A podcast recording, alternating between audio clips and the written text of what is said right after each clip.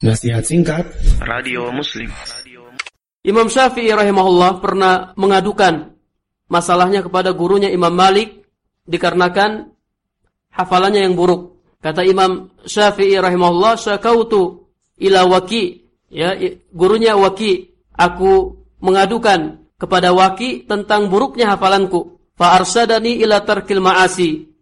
Lalu kata Waki, ya, Waki memberikan bimbingan kepadaku untuk meninggalkan kemaksiatan-kemaksiatan dan dia berkata bahwasanya ilmu adalah cahaya cahaya dari Allah dan tidak akan diberikan kepada orang-orang yang suka bermaksiat. Jadi kalau seandainya ya para pendengar sekalian yang mudah-mudahan rahmati Allah seandainya kita belajar ilmu ya mempelajari ilmu, menghafalkan ilmu, memahami ilmu dan ternyata kita tidak paham-paham ya kita tidak bisa hafal susah dan seterusnya barangkali itu dikarenakan kemaksiatan yang kita lakukan.